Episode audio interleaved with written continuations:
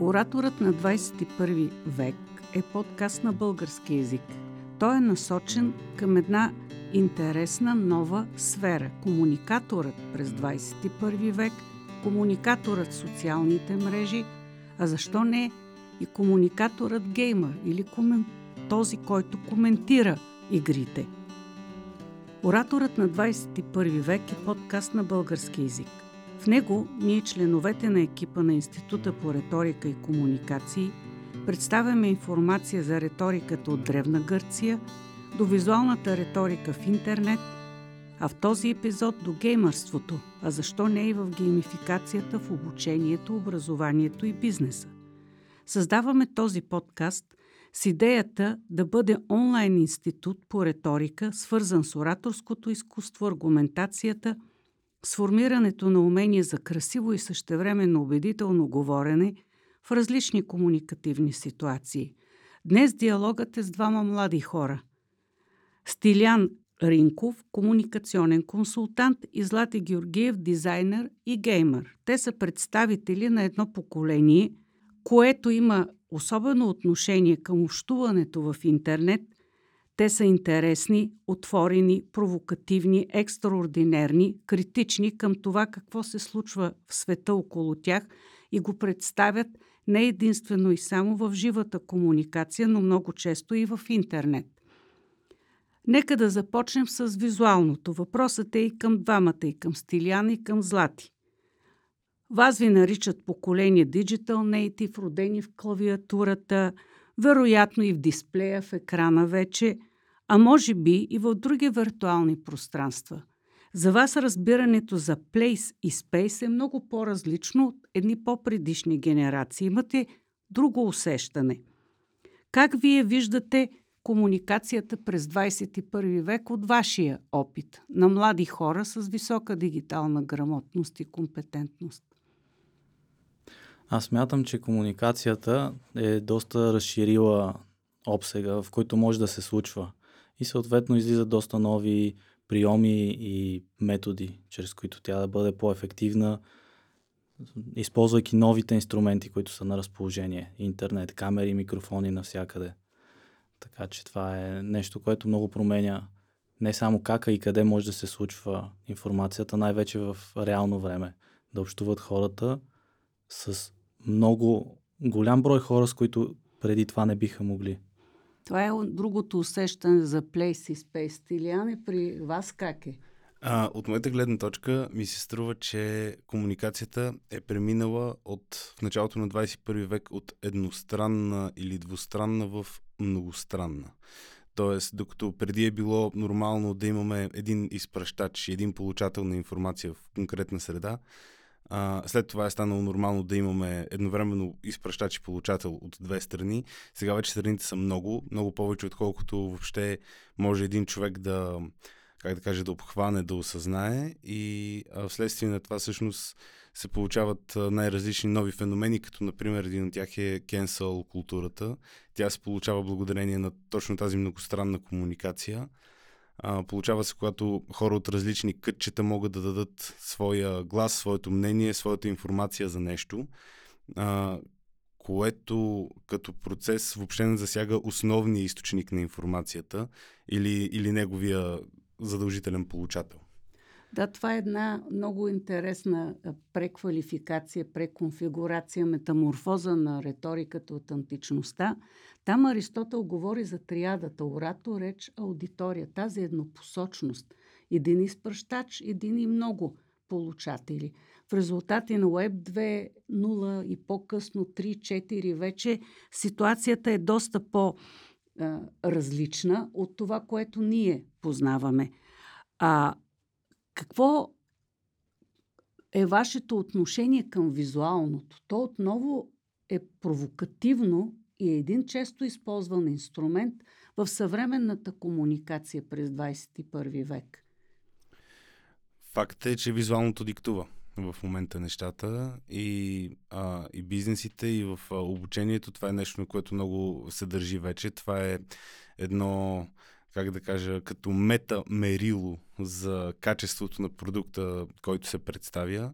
И, и едно нещо, което още на, на първи план човек много бързо може да вземе решение дали нещото си струва или не, само от начина по който той изглежда. Така а, ли това е, Злати? Това бързо декодиране, провокиране през визуалното?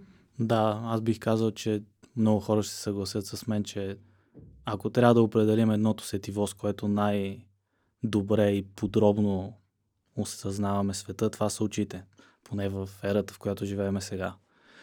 И по този начин визуалната комуникация може да бъде много подробна и също така бърза и инстантна, защото когато имаш нещо визуално пред теб, ти го виждаш цялото наведнъж. Ти го скемираш, сканираш, ако, декодираш. Ако е нещо, сега. нали, да кажем аудио, както сега правиме този подкаст, или видео, ти трябва да го изгледаш цялото, т.е. не инстантно.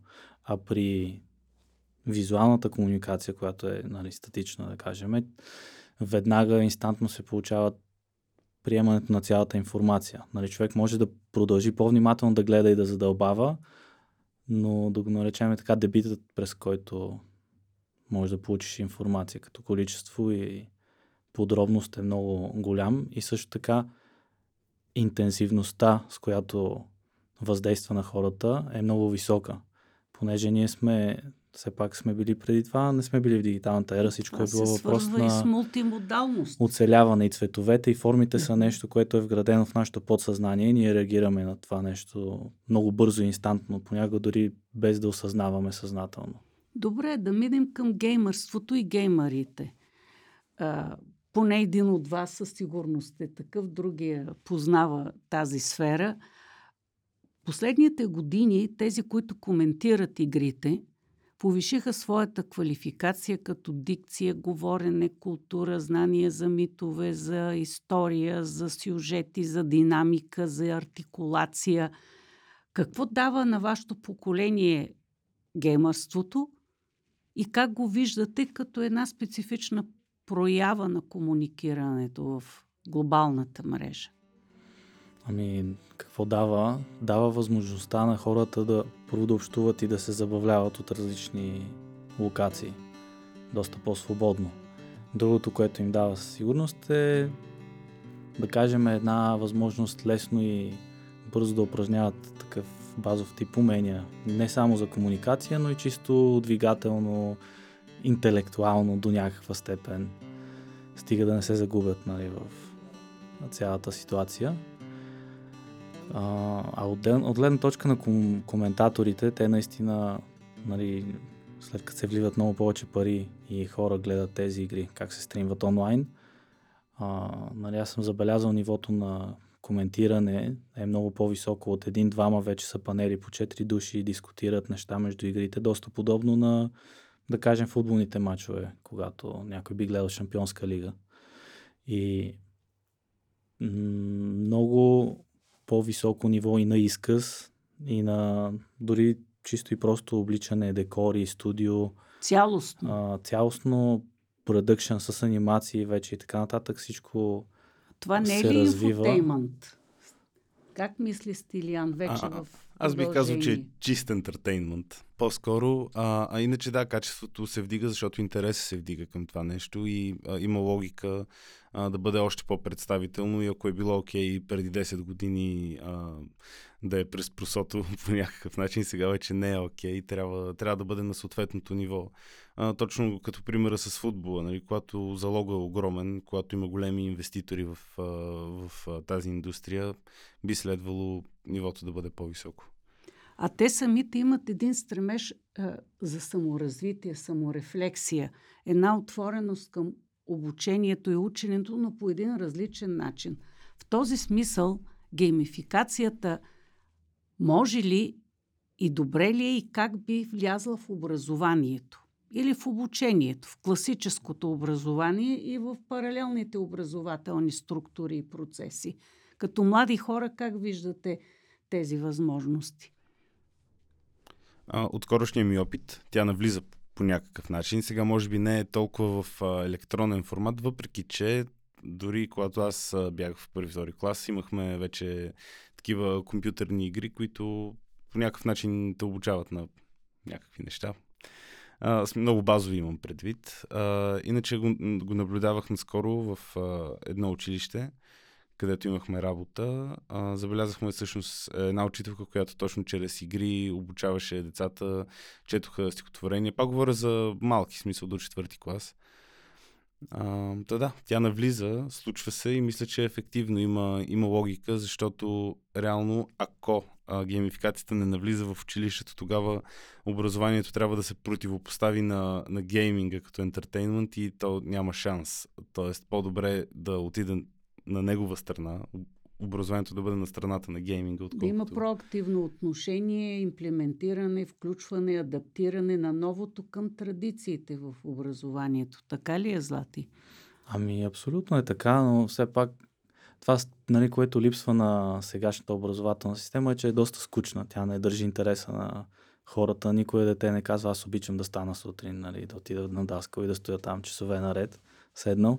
И ако с помощта на геймификацията тези неща се балансират, така че дори да има малко по-малко стойност и дълбочина на обучението, то да бъде по-интересно, самия факт, че децата ще бъдат по-заинтересувани и емоционално въвлечени в процеса, те ще научат и ще получат много повече от него, а и ще са по-мотивирани след това да споделят какво са научили с останалите и така ще се завърти колелото, вместо никой да не научи нищо, освен нали, двамата зубари в класа и нали, да, чудесна тогава история. не се да. завърта колелото. А, а в, висшето образование, което също има доста класически, традиционни, консервативни измерения, там също е възможно да влезе геймификацията на доста по-високо равнище, като симулативни игри, които са дигитализирани, влизани в едни социални роли, параметри за сериални проекти, макар и реализирани в виртуална среда. Тази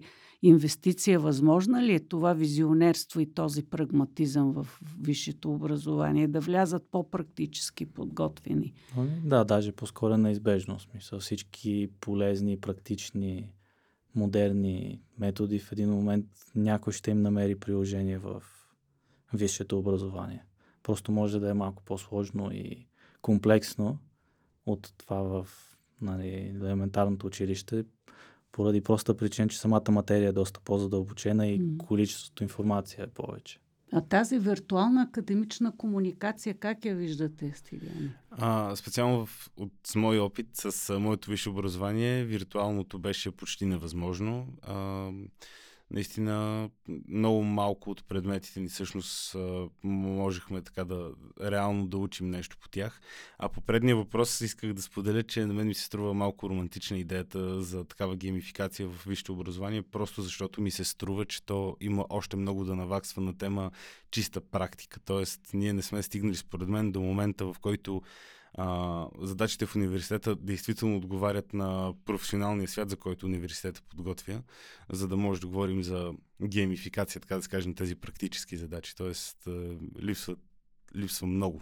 Липсва. Тази отдалеченост между бизнеса и висшето образование, дали то подготвя универсално теоретично знаещи хора, които после ще профилират и ще влязат в бизнеса, а бизнеса изисква подготвени, по-практически ориентирани млади хора. Но в бизнеса се използва геймификацията, като тренинги, вътрешни фирмини, обучения. Абсолютно. Доста по-напред, по-отворени са.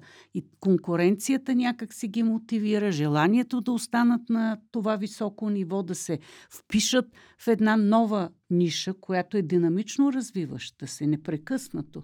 Да, действително ние имаме един а, корпоративен клиент, който а, прави такива игри в а, търговския си отдел и карат а, отделните търговци да се състезават помежду си, като има и награди, много сериозни награди, примерно пътуване до Египет, да кажем. Нали? И така имат цяла система, която отчита а, всъщност различните играчи, които де-факто си вършат работата, но в резултат на геймификацията всъщност има много по-забавно. И те са а... комуникатори в дигитална среда, да, реално. Да, да. И превключват много бързо switch off, switch on от реална в виртуална и не им пречи да влязат с тези умения по-ефективно в реалната бизнес среда. Тя е доста хибридна. Тя не е едно тотално разделение, една китайска стена да, между е живото и, и дигиталното. Да, то е, е съчетано. Така ли е? Как а, го виждаш ти в твоята работа като дизайнер? Ами, дигиталната среда може да си я представяме по-скоро като просто един друг път да стигнеш до някъде, просто по-бързо. Да кажем е най-простия пример, ако искаш да сложиш едни букви някъде, и нали, преди просто е трябва човека да вземе едно парче камък и да го издялка, нали, или върху дървото.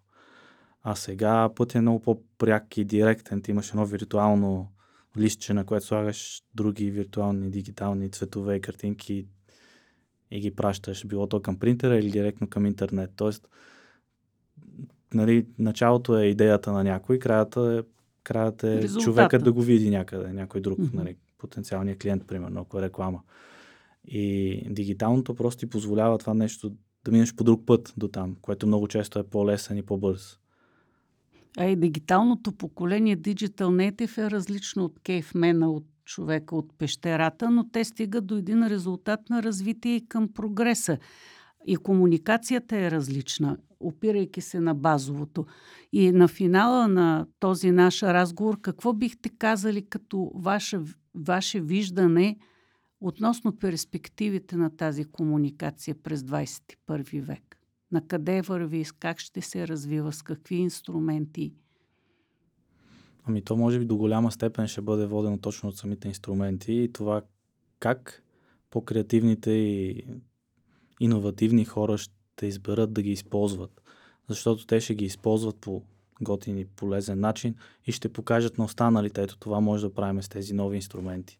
И така, според мен, ще се развие. Това ли е креативната индустрия в едно от възможните насоки?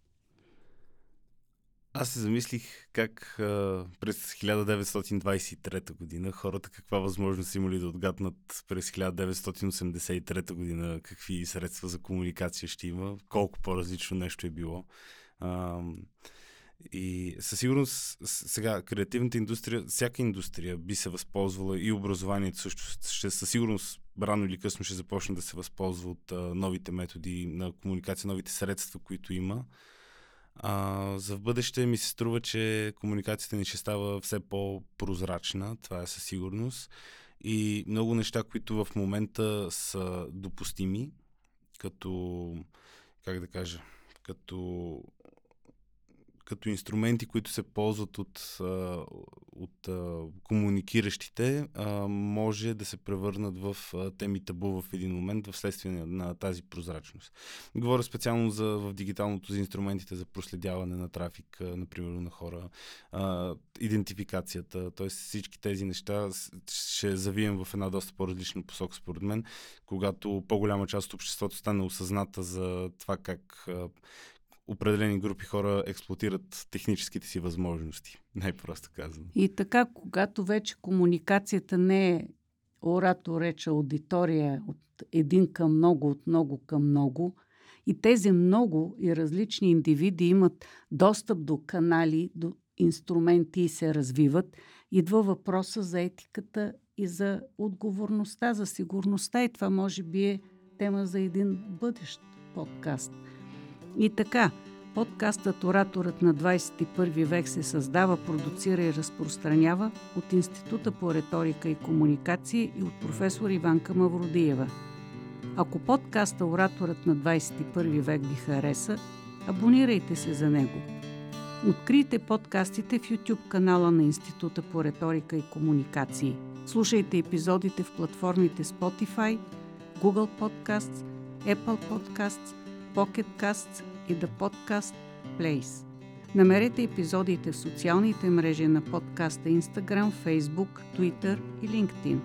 Намерете епизодите във Facebook групата ни. Станете част от нея, от тази виртуална общност, интересуваща се от съвременна риторика.